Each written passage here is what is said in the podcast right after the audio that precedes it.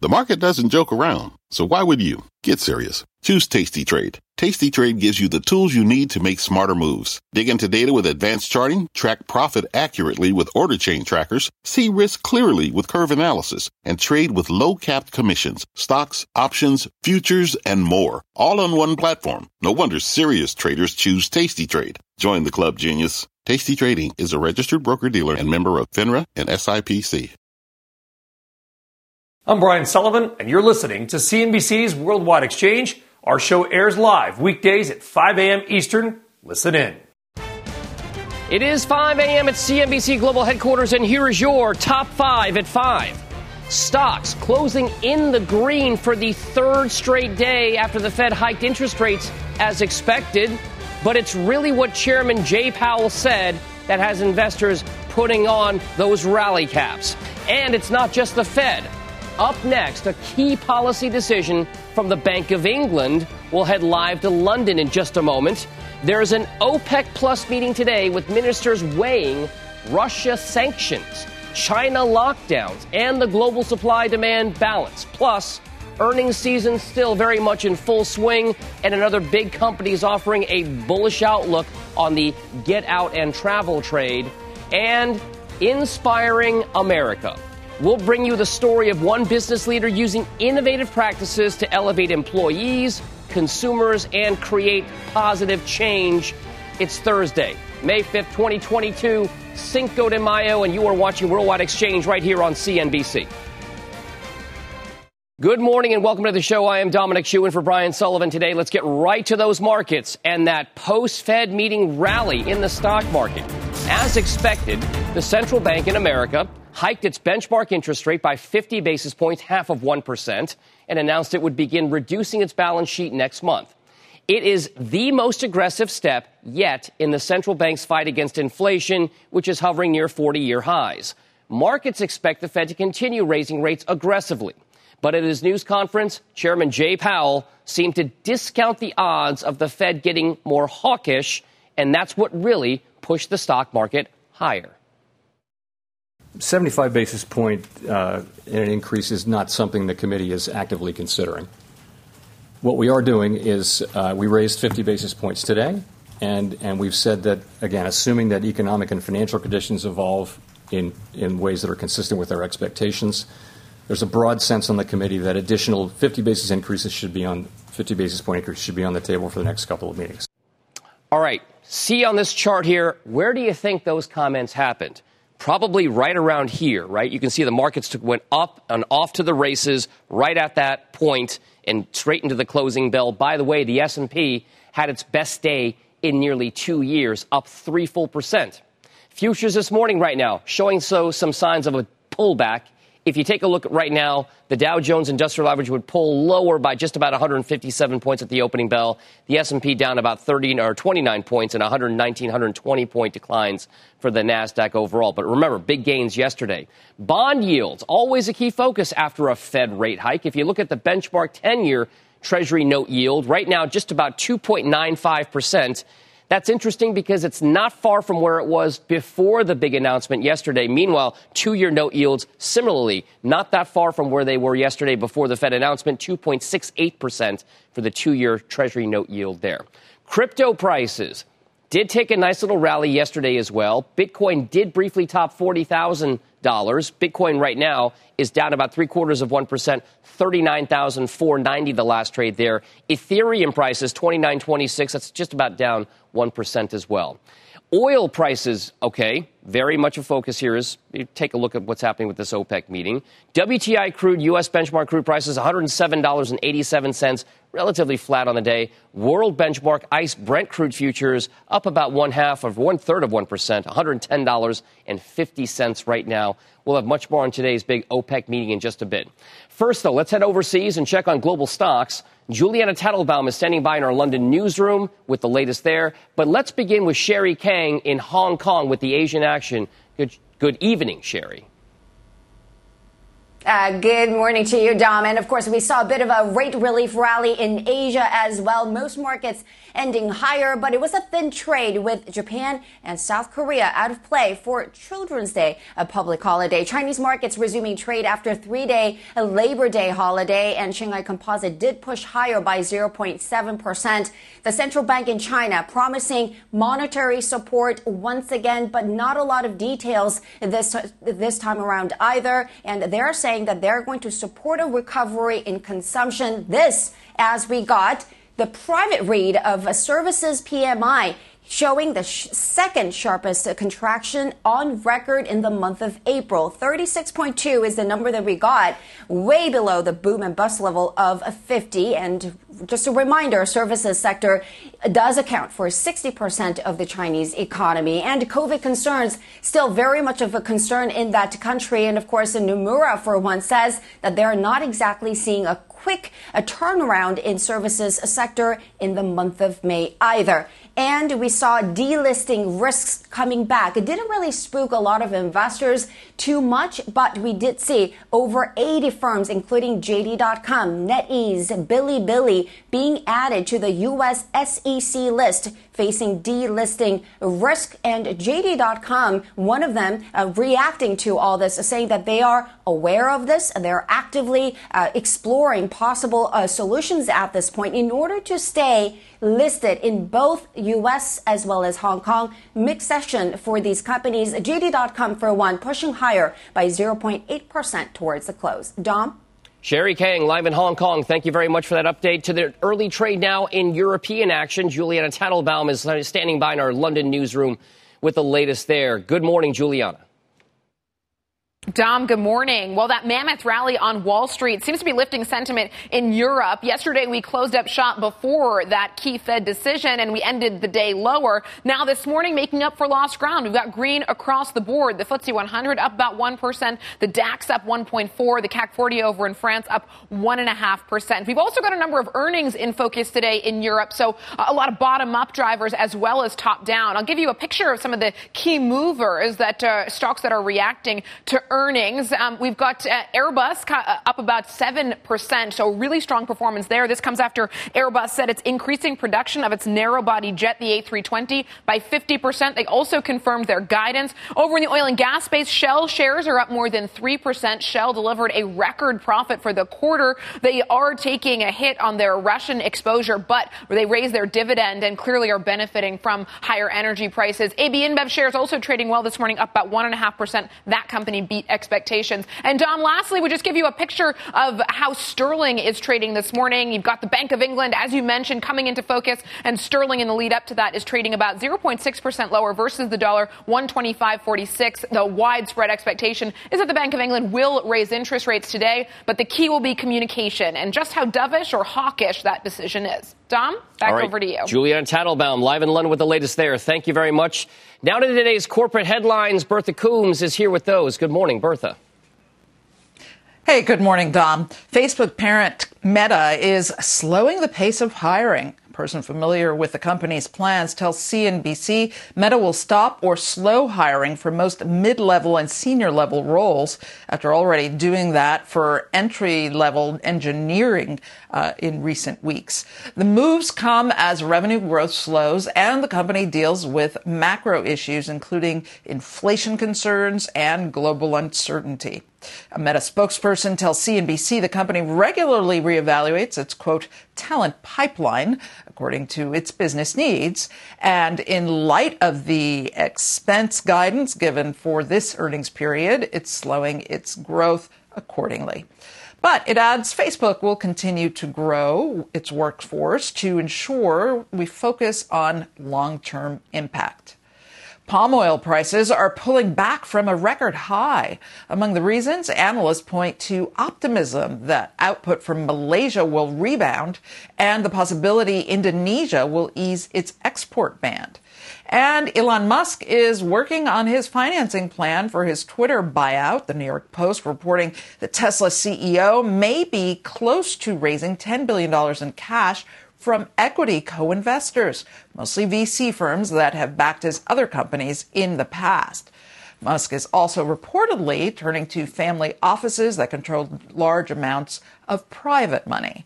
Notably, um, it seems he's not going to banks. All right. There's an interesting development there for, the, for sure with Twitter and Elon Musk. Bertha Coombs, thank you very much. We'll see you later on.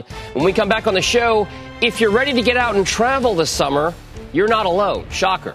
That pent up demand is giving a major lift to some well known companies. We'll have those names coming up next. But first, as we head out to break, check out some of this morning's biggest pre-market S&P 500 winners and losers. Albemarle, Booking Holdings, and Fortinet among the big gainers pre-market in the S&P so far. If you take a look at some of the losers right now, yeah, I mean, we're seeing some Etsy, eBay, and Cognizant technology downside right now. Stay tuned. We've got a very busy hour still ahead when Worldwide Exchange returns after this commercial break. What does it mean to be rich? Maybe it's less about reaching a magic number and more about discovering the magic in life. At Edward Jones, our dedicated financial advisors are the people you can count on for financial strategies that help support a life you love.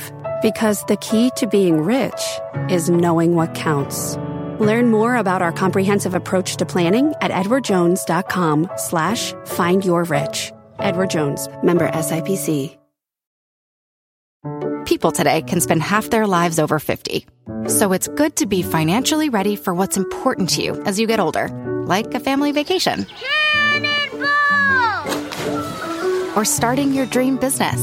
Welcome to Connie's Coffee. How may I help you? AARP's trusted financial tools can help you plan for whatever your future holds. That's why the younger you are, the more you need AARP. Start planning today at aarp.org/moneytools. 75 basis point uh, in an increase is not something the committee is actively considering. What we are doing is uh, we raised 50 basis points today, and, and we've said that, again, assuming that economic and financial conditions evolve in, in ways that are consistent with our expectations, there's a broad sense on the committee that additional 50 basis increases should be on 50 basis point increase should be on the table for the next couple of meetings.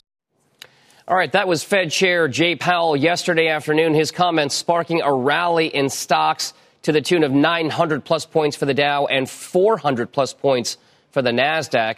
Let's talk more about this with Paul Donovan, Chief Economist at UBS Global Wealth Management.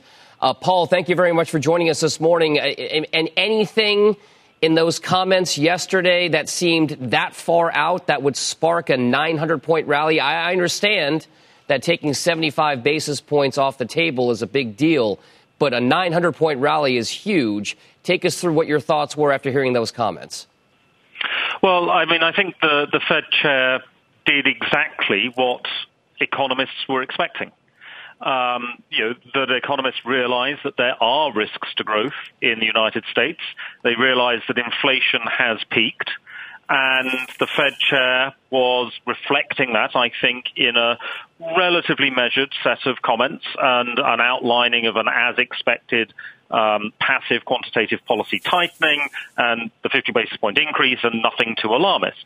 Uh, what we have, of course, is this age old problem that equity markets don't listen to economists and equity markets should listen to economists because if they'd listened to us, they wouldn't have had the sell-off in advance, and the, the market would have taken this far more placidly. But what markets have had, of course, is just confirmation of, of the economic central case coming through.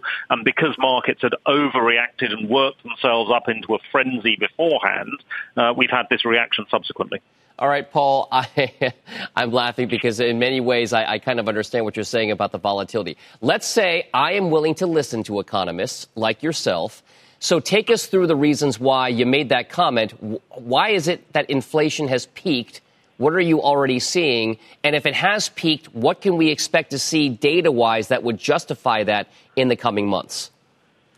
So essentially, there are there are three reasons why uh, inflation has peaked. The first is that prices are already coming down for certain products. Uh, either the inflation rate is lower, or in actual case, some cases, the inflation rates turn negative. And this is the areas where we were seeing the very strong inflation last year, things like used cars or televisions, that were really being pushed up by this extraordinary demand. Well, that extraordinary demand isn't there anymore. The, the stockpile of savings has been spent. The consumer has been normalizing. They've been switching back to spending on services. And as the demand has moderated, the price increases have moderated. And we've already seen that. And this was always why inflation was transitory. Second reason is base effects.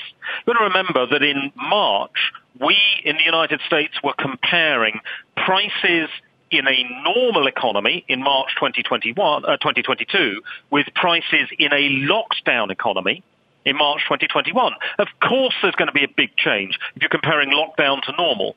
But as we go through the next couple of months, we're going to start comparing a normal economy in 2022 with a reopening economy in 21, and then a normal economy in 22 with a normal economy in 21. And that means that the change in prices is going to come down. And finally, although we're going to get a sticker shock on the labour cost numbers later today, which is just a statistical quirk, we're not actually seeing you know, a, a wage cost price spiral emerging. There's just no evidence of this. And all of this is suggesting that the moderation of inflation is coming through. And what we're going to be looking for is in the detail of the data, continuing to see either disinflation or in some cases outright deflation of product prices as demand moderates. And of course, looking for the base effects, that year on year comparison. Those are going to be the two immediate signals of the peak. And then later on this year, it's going to be ongoing uh, moderation of productivity adjusted wage costs. All right. Literally millions of people hope you're right, Paul. Thank you very much for joining us this morning. We appreciate it. Now to China, where COVID lockdowns and restrictions are still in place, and numerous global companies too are now about to warn about the impact on their businesses. Eunice Yoon joins us live, joins us live from Beijing with the latest here. Uh, good evening now, Eunice. Thanks so much, Dom. Well, there is good reason for a lot of these companies to be warning about the potential impact of the lockdowns. Uh, here in Beijing, the uh, whole city, as well as the whole country, has returned to work after a week long Labor Day holiday, but you really wouldn't notice the streets are quite subdued. In fact, uh, Beijing has extended its uh, restrictions that it imposed over the public holiday. And if we want to, say, for example, go into any place indoors, we still have to present a 48 hour negative COVID test. Also, mass rounds of uh, testing have been added here in the capital. Uh, now, in terms of the five day holiday, this is a big shopping and travel time, as you well know, but the numbers that came out really haven't been very great. Uh, from the government, tourist spending is down 43% for this period. Rail trips down 80%. Box office sales uh, during this period down 81%. And that's not only a problem just for the spending period of the Labor Day holiday, but also we're seeing uh, not very encouraging numbers uh, for the month in the services sector. The Caixin Services PMI, which is one that really gauges more private business and smaller business, came in at 36.2. This was significant because it's a contraction, the second steepest that's been on record, only uh, st- um, only a little bit better than at the height of the pandemic in uh, February of 2020. A lot of that due to the tighter COVID curbs. Now, some of these companies, such as Starbucks, such as Apple, have been warning about the impact on the supply chain as well as consumer demand because of these COVID curbs. The EU Chamber of Commerce uh, here in China uh, just moments ago also said that this is going to weigh heavily and already weighs heavily on the mind of their members. 25% say that they are considering shifting investment out of China. 77% say that the Chinese market is looking less attractive as an investment destination. And 95% believe the zero COVID policy needs to change. Now, we are not seeing any sign that the cha- that, that policy is going to change at all. State media, though, have been reiterating some of the points of the Chinese leadership, saying that uh, China is ready to support investment, exports, as well as technology platforms. Still no details on what that is, though. And that's really what a lot of the people in the business community, as well as investors here, want to see is actions rather than pledges. Guys? And it's not just those U.S. multinationals and a lot of Chinese companies and big ones at that are cutting their forecasts as well, given those COVID policies. Eunice Yoon live in Beijing. Thank you very much. Have a good day. Now, time for your big money movers, four stock stories of the morning. First up, you've got shares of eBay. First quarter adjusted profits did beat forecast, but gross merchandise volume, a key indicator in the entire e commerce industry, slumped by 20%. And the number of active buyers also fell. eBay giving a gloomy sales forecast for the second quarter. The chief financial officer saying businesses took a hit from the war in Ukraine, which has weighed on traffic in big markets like Germany and the UK. You can see those eBay shares down 7% pre market. Stock number two is Etsy. First quarter results beating estimates, but second quarter guidance for revenues and gross merchandise sales is below analyst forecasts. Etsy says it didn't see a material impact on sales from the week long strike by sellers who are protesting a 30% increase in transaction fees. But Etsy shares on balance down 10.5% pre market. And stock number three, Booking Holdings. First quarter results topping forecasts as bookings rose nearly twofold and room nights, which measures occupancy at any property, more than doubled. The owner of sites like Booking.com, Kayak, and Priceline says global travel trends point to a busy summer season. Shocking, especially in places like Europe. Those shares up 10.5% right now. And number four, another travel winner, TripAdvisor. Those shares are popping after the company reported better than expected revenues, offered upbeat revenue guidance, and named a new CEO. So Travel and Leisure TripAdvisor, by the way, up 6% right now. Travel and leisure remains a very hot yet volatile part of this post pandemic recovery trade. Still on deck for the show, exclusive new findings on small business sentiment all over the place, from inflation to recession risks.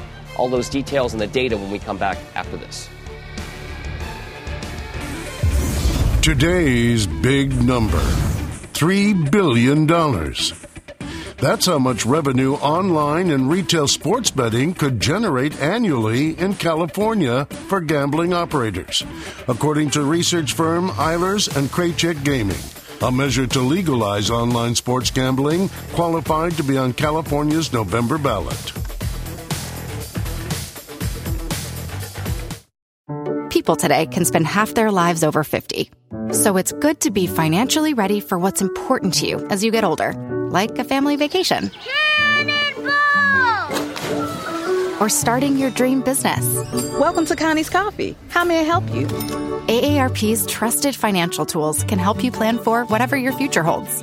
That's why the younger you are, the more you need AARP. Start planning today at aarp.org/slash money tools. This podcast is supported by FedEx.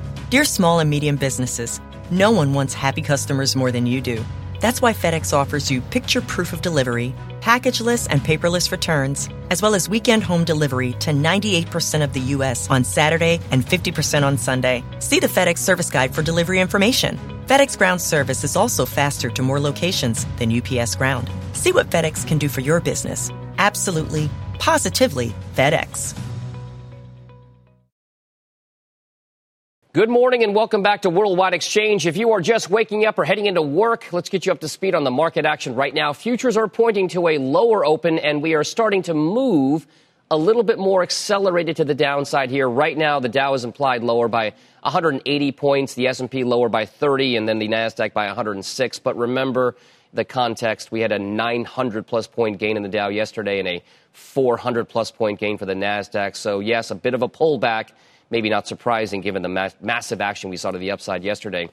A new read, by the way, now on what we've long called the engine of economic growth in this country, and that is small business. A CNBC survey monkey poll finds 8 in 10 owners are expecting a recession to occur this year. Very few owners see any bright spots in the current economic climate. The survey finds just 6% say the current state is excellent, 31% rated as fair, and 44% say it's poor. Perhaps no surprise, inflation is a key issue for nearly 4 in 10 small business owners. That's double the amount who say the supply chain disruptions are the biggest concern. Kate Rogers, by the way, will have much more on the survey findings throughout the course of the morning right here on CNBC. And then, by the way, join us at 12 p.m., noontime, Eastern Time, for CNBC's Small Business Playbook. You'll hear from business leaders and experts on a variety of topics affecting small business owners in America, from navigating inflation and labor shortages to new ways to secure funding. Go to CNBCevents.com to sign up. It should be a great program today at noon Eastern Time. We've got much more on the show coming up, though. That Fed induced rally and what could happen today, plus why investors need to pay attention to OPEC as well. And if you haven't already done so, please follow our podcast. If you miss Worldwide Exchange, check us out on Apple or Spotify or other podcast apps. Worldwide Exchange in audio format. We'll be back after this.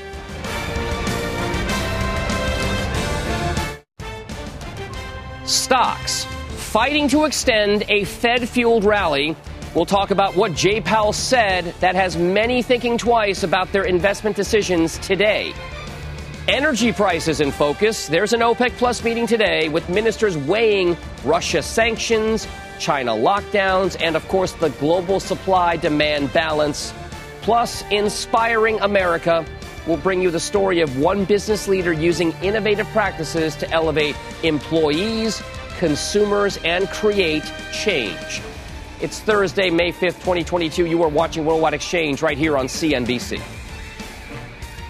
Welcome back to the show. I am Dominic Chu in for Brian Sullivan today here on Worldwide Exchange. Let's get right to the markets and that post Fed meeting rally in the stock market. Now, as expected, the central bank hiked its benchmark interest rate by 50 basis points or one half of 1%. It also announced it would begin reducing its balance sheet size starting next month. This is its most aggressive step yet in the central bank's fight against inflation, which is, by the way, remember, at 40 year highs.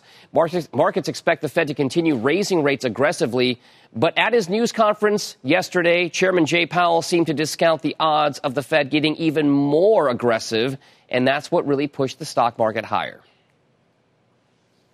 25. Uh, an increase is not something the committee is actively considering. What we are doing is uh, we raised 50 basis points today, and, and we've said that, again, assuming that economic and financial conditions evolve in, in ways that are consistent with our expectations, there's a broad sense on the committee that additional 50 basis increases should be on 50 basis point increase should be on the table for the next couple of meetings.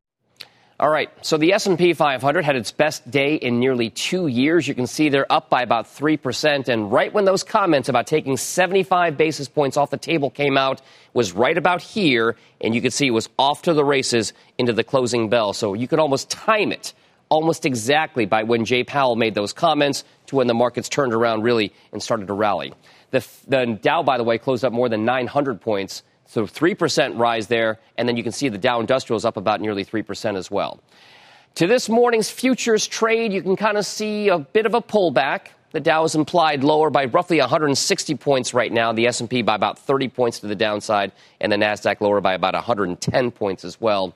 On the yield picture, Interestingly enough, we're not that far off from where we were before the Fed announcement yesterday when it comes to benchmark 10 year Treasury note yields still below 3, just about 2.95%. The two year Treasury note yield just a hair above 2.68% the last trade there. And we'll give a lot to the 30 year long bond, 3.035% the last trade for those particular notes. And bond yields as well.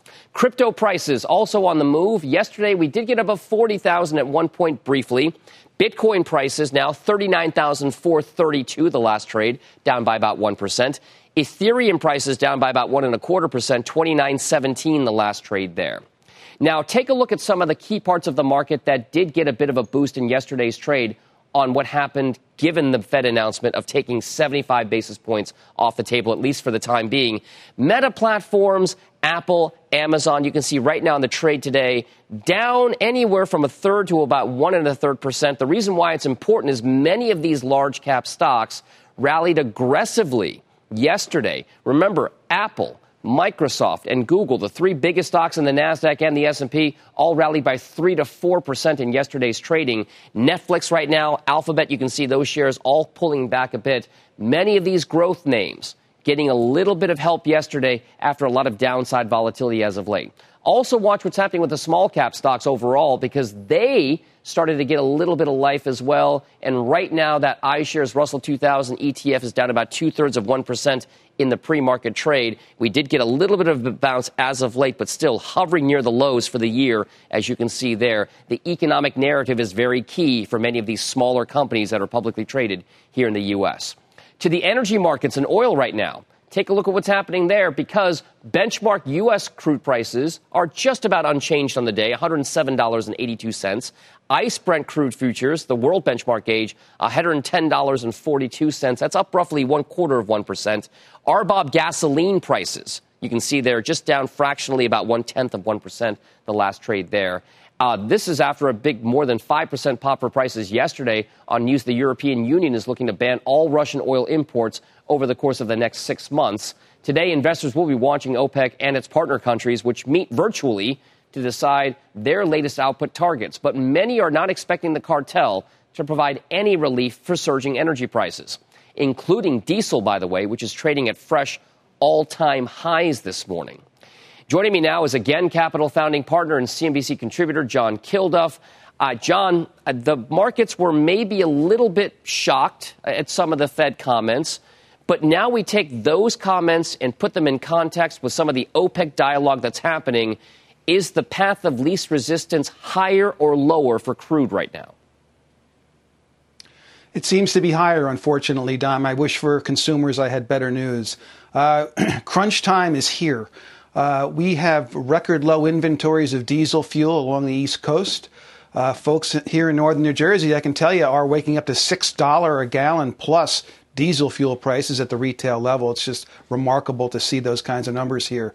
Uh, and as you mentioned, uh, OPEC is sticking to their plan of steady as she goes, about 400,000 barrels plus per day of additional output that most of the members can't even contribute to because they're struggling with their quota levels already. Matter of fact, OPEC has been well below the stated quota uh, uh of output that uh, they've put out to the world. And the Saudis are continuing to just sit on their hands and not uh, step in with some extra supply for this market that's desperately needed.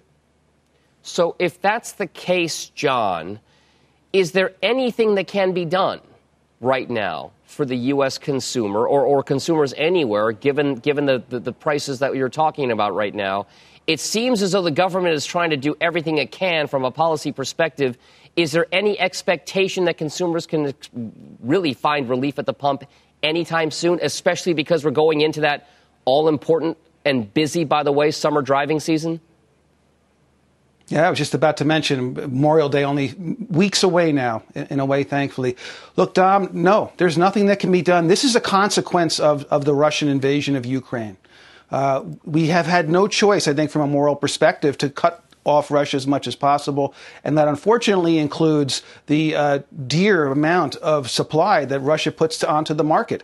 Uh, not only just crude oil, but also these sort of feedstock fuels that then get made into or f- brushed up into diesel fuel and jet fuel here in the United States for that matter too. So we're all feeling this and it's because of the embargoing, increased embargoing and the expected now embargoing over the course of the next 6 months from Europe. That was the big decision yesterday. That was the big sort of final news of the the, the shoe finally dropping Dom that's going to foreclose anywhere from 4 million barrels of crude oil from Russia and add in those products I was speaking about, you're talking about numbers of 7 million barrels a day. Uh, there's just no spare capacity to fill that gap. John, if, if I might turn from the, the commodity side of things to the equity side of things, I know, I know you're keeping a close eye on many of these producers out there as well.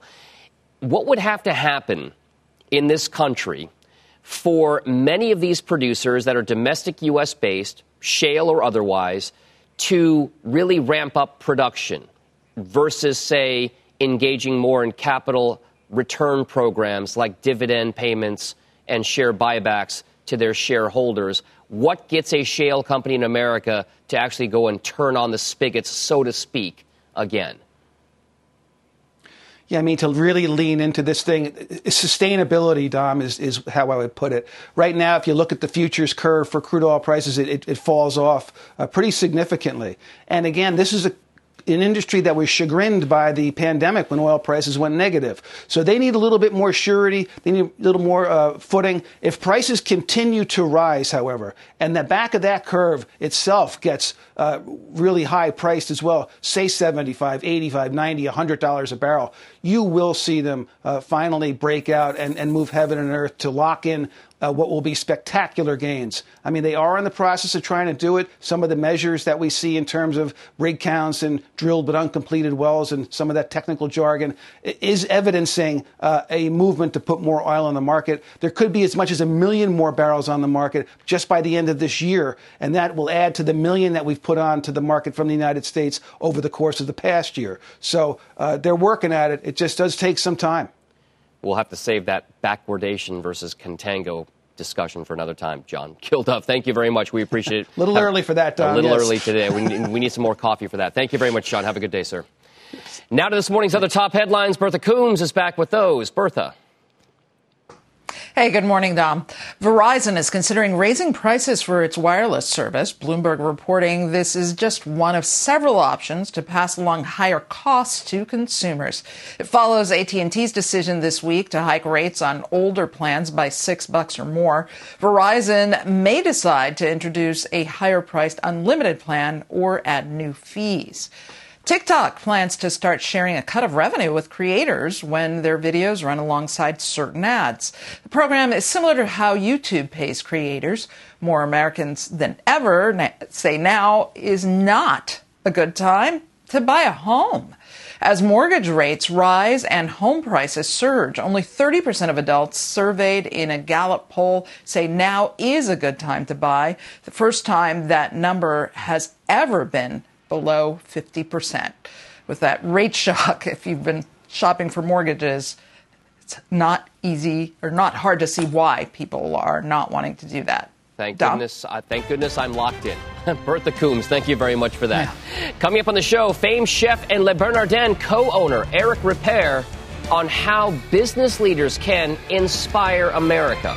But first, as we head out to break, check out this morning's biggest Dow winners and Dow losers. You can see right there Chevron, Travelers, Walmart, all relatively steady right now in the pre market trade, given maybe more pronounced downside today. Check out the losers Cisco Systems, Apple, and Microsoft among those. But remember, many of these tech stocks gained big yesterday. Stay tuned. You are watching Worldwide Exchange on CNBC. Welcome back to Worldwide Exchange. Time now for your big money movers. Three stock stories of the morning. Stock number one is Twilio. Shares have been all over the place in extended action, down as much as 18% and up as much as 9%. Right now, they're up one half of 1%. That's after the maker of custom customer engagement technology reported first quarter results that topped forecasts, but the company offered second quarter revenue guidance that was at the low end of the estimate range. Stock number two is Fisker, the electric vehicle maker, reporting a slightly wider first quarter loss, but it says it's making progress in getting its first car, the Fisker Ocean, to market. The Ocean is on schedule to begin production in November. Fisker shares down about one third of 1% in the pre market trade. And stock number three is Shell, the oil giant, reporting its highest quarterly profit since 2008, thanks no part to soaring energy prices. The company also plans to boost its dividend by 4%. Shell says it's booked a $3.9 billion charge due to its exit from its Russia operations. Well, over the past two weeks, all networks across NBC News have been marking our second annual Inspiring America event. Here at CNBC, we've been talking with business leaders who inspire with innovative practices that elevate their employees, their consumers, and the world at large. Joining us now is Eric Ripert, chef and co-owner of Le Bernardin in New York City, a friend of this show. He's also a vice chairman of the City of Harvest, which helps to feed hungry New Yorkers. Eric, thank you very much for joining us again. Take us through the story. What exactly have you been doing, and, and what has prompted you to kind of take this stance on trying to do so much good for some of the underprivileged right here in the New York metro area? Well, with Le Bernardin, we are doing a lot of uh, programs to help fight hunger in New York City. I am the vice chair of uh, City Harvest, which is a food rescue organization. So basically, City Harvest um, get food that will go to waste, that is perfectly fine, and uh, distribute it to people in need in New York, in the five boroughs, um, going to food pantries, shelters, and also creating mobile markets in uh, five boroughs again. So we we are definitely helping uh, City Harvest on a daily basis by giving some of our food that hasn't been uh, touched. we also uh, raise attention to City Harvest and uh, raise money for them. It was a gala last uh, week where we raised five million, more than five million dollars, and that will allow City Harvest to distribute 50 million meals to New Yorkers in need. That's uh, big. Uh, it's very big for uh, for the organization. So, so Eric, can you take us through the, uh, the, the, the bigger picture backdrop for some of the needs that you've been trying to fill? Uh, from the City Harvest perspective, are, are you seeing a rise in the access to places like food banks and, and food assistance programs? Do you feel as though the economic condition that we have right now, uh, post COVID, has seen a trend higher towards food bank usage or, or, or food assistance usage? City Harvest at uh, any time feeds 1.5 million people in New York City that live under poverty level. And uh, this is a number that comes from City Hall.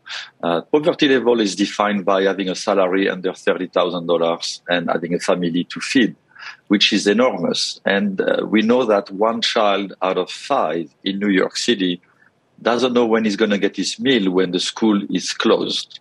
So this is something that we we obviously have to um, uh, work with, and we have to make a difference. We cannot accept having in the capital of the world, financial capital of the world, uh, 1.5 million people living uh, in those conditions. So we are definitely uh, very aggressive, and because of the uh, the COVID crisis, we have a lot of people uh, that are uh, adding to that to that population, and inflation is a big deal. We have a lot of people who cannot put food on the table that have jobs and salaries and uh, but it's too it's too much. Uh, the, the, the price of the food and and all the inflation together uh, is very challenging for those people all right chef eric ripert with a great story there thank you very much eric ripert of le bernardin and city harvest thank you very much and by the way our annual event will conclude with inspiring america the 2022 inspiration list. You can see it right here on CNBC on Saturday,